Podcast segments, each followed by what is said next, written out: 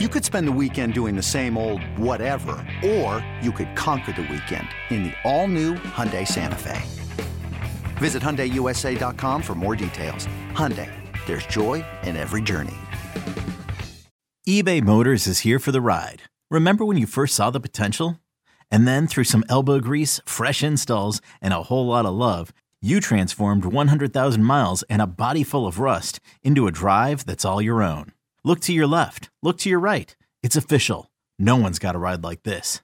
There's nothing else that sounds like, feels like, or looks like the set of wheels in your garage. With over 122 million parts, you can make sure your number one ride or die stays running smoothly. So there's no limit to how far you can take it. Brake kits, turbochargers, engines, exhaust kits, roof racks, LED headlights, bumpers, whatever your baby needs, eBay Motors has it. And with eBay Guaranteed Fit, it's guaranteed to fit your ride the first time, every time, or your money back. Plus, at these prices, well, you're burning rubber, not cash. Keep your ride or die alive at ebaymotors.com. Eligible items only. Exclusions apply. If, if, if, if, if your blood runs orange and blue, orange and blue, this, this is the pod, for, you. pod for you. You're listening to Orange and Blue Bloods, hosted by EJ Stewart and Tommy Beer. Let's get to it, New York. So the Knicks and Bulls are back at it again in Chicago. New York won a thriller in overtime Wednesday thanks to the heroics of Jalen Brunson. When you look at this matchup, Tommy, now that we've gotten a good taste of what the Bulls are, how they match up with the Knicks, what are some of the key details you're looking at in this matchup um, Friday night? Yeah, I think uh, you know. Let, us start with Brunson again. Obviously, he was the hero from Wednesday night. Um, uh, incredibly, he's not even on the injury report. Um, yeah. so you know, obviously, he's going to suit up again, um, which is remarkable considering where he was just you know 24 to 48 hours ago, as of Monday, Tuesday. Um, certainly looked like there was a uh, a probable, if not a uh, you know, if not uh, a very good chance that he was going to miss at least one game.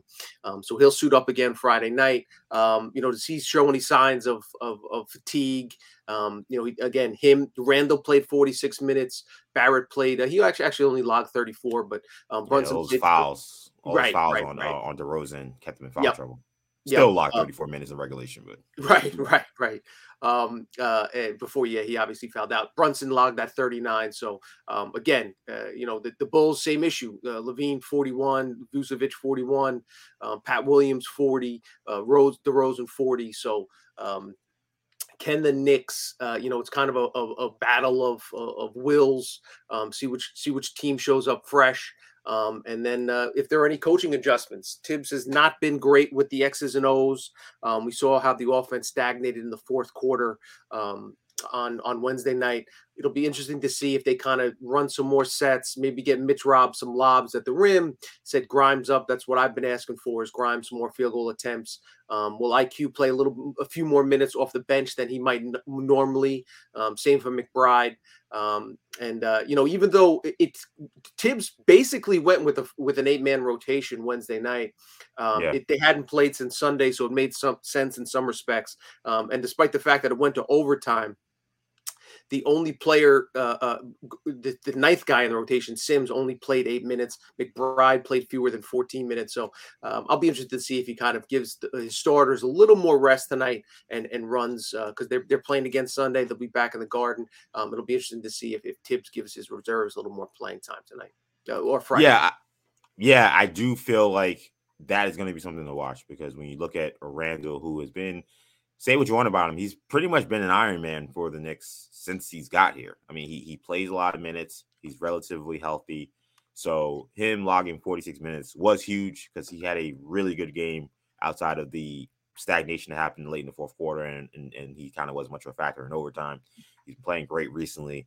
So how they spell him, does Jericho Sims get more time will be interesting. I don't expect Thibs to expand beyond the nine man rotation at all, right. but I do think that some of those guys that or coming off the bench.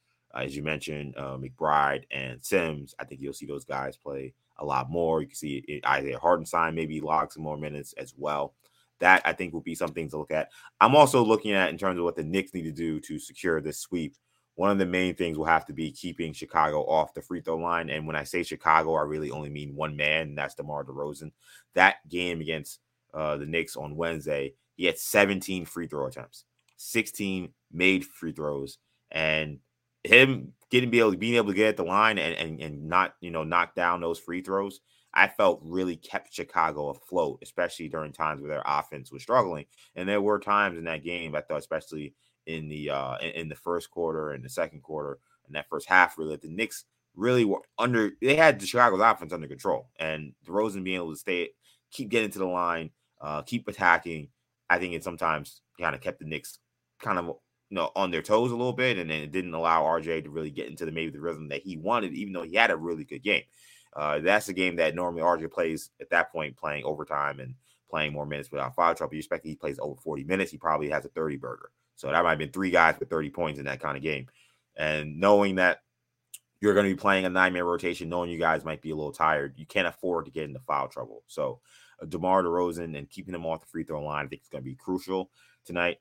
I'm also very interested to see what Zach LaVine is going to do tonight because I thought that he looked like a player who did not have his legs in the first half of that game.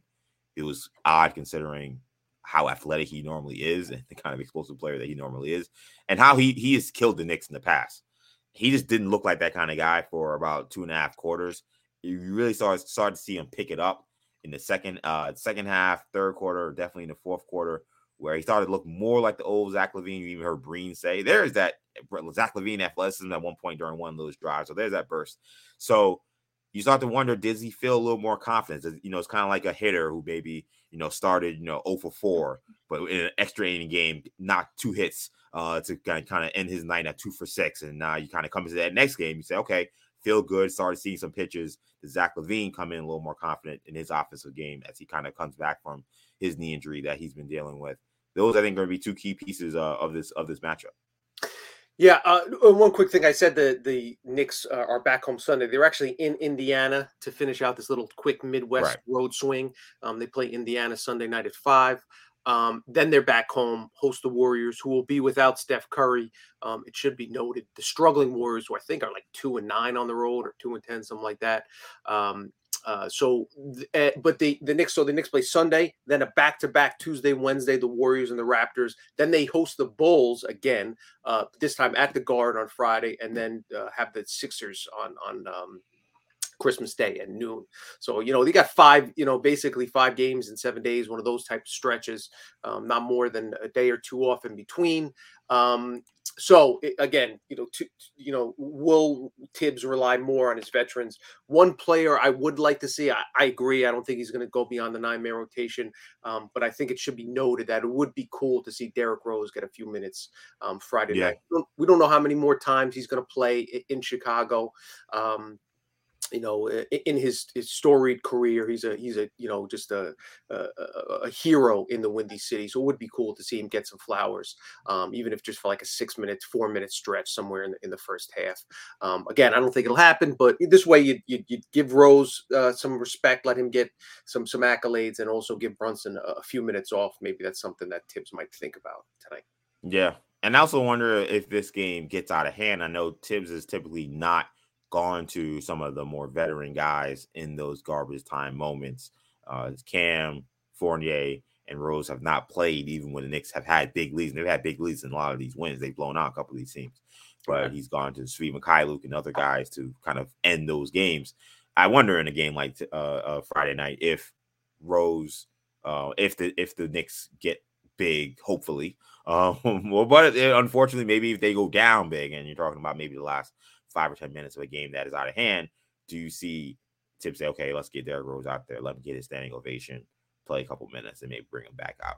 Uh, I, I, would, I certainly would love to see that. I think if I was Chicago, I would like to see them probably have some kind of video package ready too, knowing yeah. the situation. There's a chance that he may not get on the court, and this could be his last time in Chicago. So why not have a package ready to play, you know, in the first time out in the first quarter or first time out in second quarter, so you know that regardless of what happens on the court, he will certainly get the the, the flowers that he deserves for sure.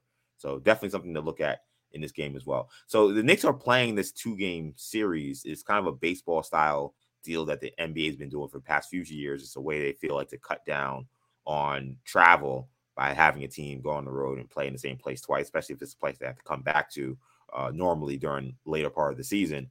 Do you like these baseball style two game series? Uh, yeah, I, I, think it's interesting. I, you know, I think w- once we have a little more feel of it after a couple of years, assuming they, they keep it in place, um, because I, I, I, do like the idea of it. You know, kind of has that play uh, that that baseball series, but also a playoff series where you play yeah games back to back. You know, in, in the same city, um, you kind of get to know the, the the ins and outs of a team a little bit better. You know, you can prepare for them. You know, t- this is the you know the Knicks played Sunday, and then they, you know, they, they had a couple days off, played the Bulls Wednesday, we'll play the Bulls against Friday. So basically four days for for Thibs and the coaching staff to focus on one opponent. So um, yeah, it'll kind of be interesting to see how the uh, both, you know, both coaches kind of match X's and O's. And Long Island's own Billy Donovan, um, you know, is, uh, has been a, a, a, quality coach in the league for a while. So um, we'll see who gets the better of that matchup. Yeah, I think that the fact that you have to see coaches coach like it is the playoffs, and you have to have adjustments, adjustments from game to game, and you start to get a, a real scouting report on how these teams play you, and you kind of zero in. Like one of the things you hear about in terms of an NBA schedule is, you know, one of the major differences of the playoffs is, you know, you're traveling from city to city, uh, you're giving out the scouting report, but you can't really sit down and, and hone in on a certain player or a certain team the way you normally would. And these guys are getting their scouting reports, they're reading them, but like they're, you know, they're exhausted. They've been traveling all over the country. They're not focused and zeroed in the way they normally would be in the playoffs. I think with something like this, while it's not a playoff series, obviously, the only team they have to worry about right now for the last, you know, four days has been the Chicago Bulls. So you would assume that both of these teams are going to be very locked into the scouting report. Now you have a game that you've played to now adjust to. So I, I really like the the, the playoffs, uh, this kind of baseball style two game series NBA playoff style series that they've been doing. I actually think they should go a step further. I think that the NBA is missing an opportunity to build these games as rivalry weeks for um, certain markets. So my thing is, how great would it be if you decided we're going to let the Knicks and Nets just go at it for four games in one week? Like the Knicks play the first two at Madison Square Garden on a maybe a Sunday afternoon on ABC, and then a Tuesday night, and then the rest of the series, you go Thursday, you go to Barclays, Saturday, you're at Barclays. Like, wouldn't that be awesome? What about if Staples Center was taken over for a week with the Lakers and Clippers? I think there's so many opportunities where they could have a lot of fun with this, and some of these cities have two teams, or some of these uh long-standing rivalries. Maybe it's a Knicks Heat deal where the Knicks and Heat are playing for a week. Like, there are a lot of opportunities I see here. I, I've loved this change, and I think that they could even go a step further uh, with with that. What do you think about the idea of creating like a rivalry week with some of these teams? Yeah, I like it. I like the idea. I like of it, you know, generating a little more interest, a little more buzz. I guess the only down potential downside would be uh, if Durant's injured or if one of the stars right. is injured, you know, you, you, you, that kind of, you know, you, you're playing a team, um, you know, but that could go both ways. You know, um, it, it, doesn't necessarily benefit one team or the other.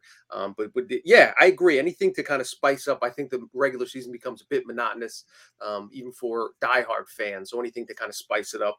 Um, it sounds like we'll have a pre a mid-season tournament as early as next season. Yes um, kind of a soccer style tournament. So I'm interested to see see how that um, how, how, that kind of plays out. I'm a little bit skeptical, but again, I'm always open to trying um, you know different things, seeing what works. Uh, you know, to his credit, Adam Silver has been open um, to different ideas and, and, different schools of thought when it comes to um, mitigating travel and back you know and, and, because the players not playing in back to backs definitely has been an issue. Um, we saw it last night um, you know, when when when when when you know when you on especially in the national television games, if you get a guy get a good team on the second night of a back to back, you can almost tell right away the stars aren't going to play months ahead of time. Yeah. Um, so you know, is that the NBA starting the season a couple weeks earlier and stretching it out a couple weeks later, or whatever the case might be? Um, some will keep an eye on. But yeah, for that reason, it, it makes sense to kind of keep teams um, in the same city for a couple nights. So hopefully that'll you know be beneficial as well. And one last thing on uh on this matchup, and we'll talk more about trades in this podcast episode. But we did get a closer look at Zach LaVine, and one of the things we didn't mention last week was, you know, the I wouldn't call it a report, but it was kind of just a, a commentary by Adrian Wojnarowski, ESPN, during one of the Knicks games. I don't think it was a Knicks game; it might have just been a regular ESPN game. But uh, essentially, he talked about you know where the Knicks are and where they stand, and he said the Knicks right now still star hunting. They're looking for who that next star will come available after they uh, fail to acquire Donovan Mitchell. He said one person that they will certainly be keeping their eye on is Zach LaVine. And we watched like Zach LaVine play against Knicks just you know now you know just you know on Wednesday night. Do you feel like based on what you've seen from him in his career and kind of how he looks now, is that a guy the Knicks should really be uh, looking to see if he comes available? He just signed a massive extension uh, this past offseason when he was a free agent. I've never been a big LaVine fan. Um. A little bit too one dimensional. I don't know if he's a fit with Thibs. Um, you know, obviously it all Thibs- depends Thibs, on Thibs traded. People forget Thibs traded him. right, Traded him for, Jim- for Jimmy Butler when he had when he had him. right, right, right. Butler's obviously more of a, of a Thibs type guy.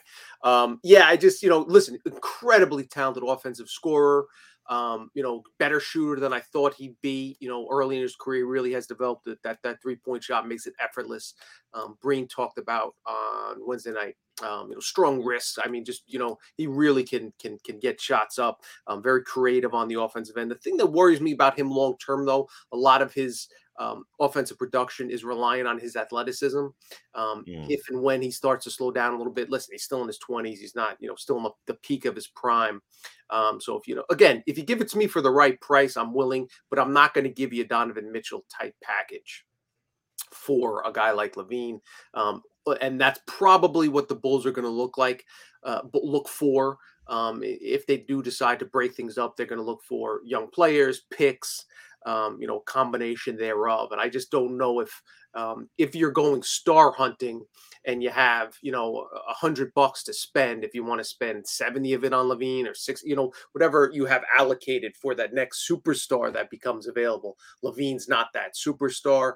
Um, so if you can add him as a piece that makes it more likely for you to and more likely for that future superstar um, wherever he gets dislodged from to you know end up in new york i'm willing to listen to it um, i'm certainly willing to see what the if the bulls want to sell him for for 60 cents in the dollar then i'm uh, Right. then, then that's certainly a conversation we can have um, but just in in terms of how he kind of would fit in this rotation, fit in this lineup.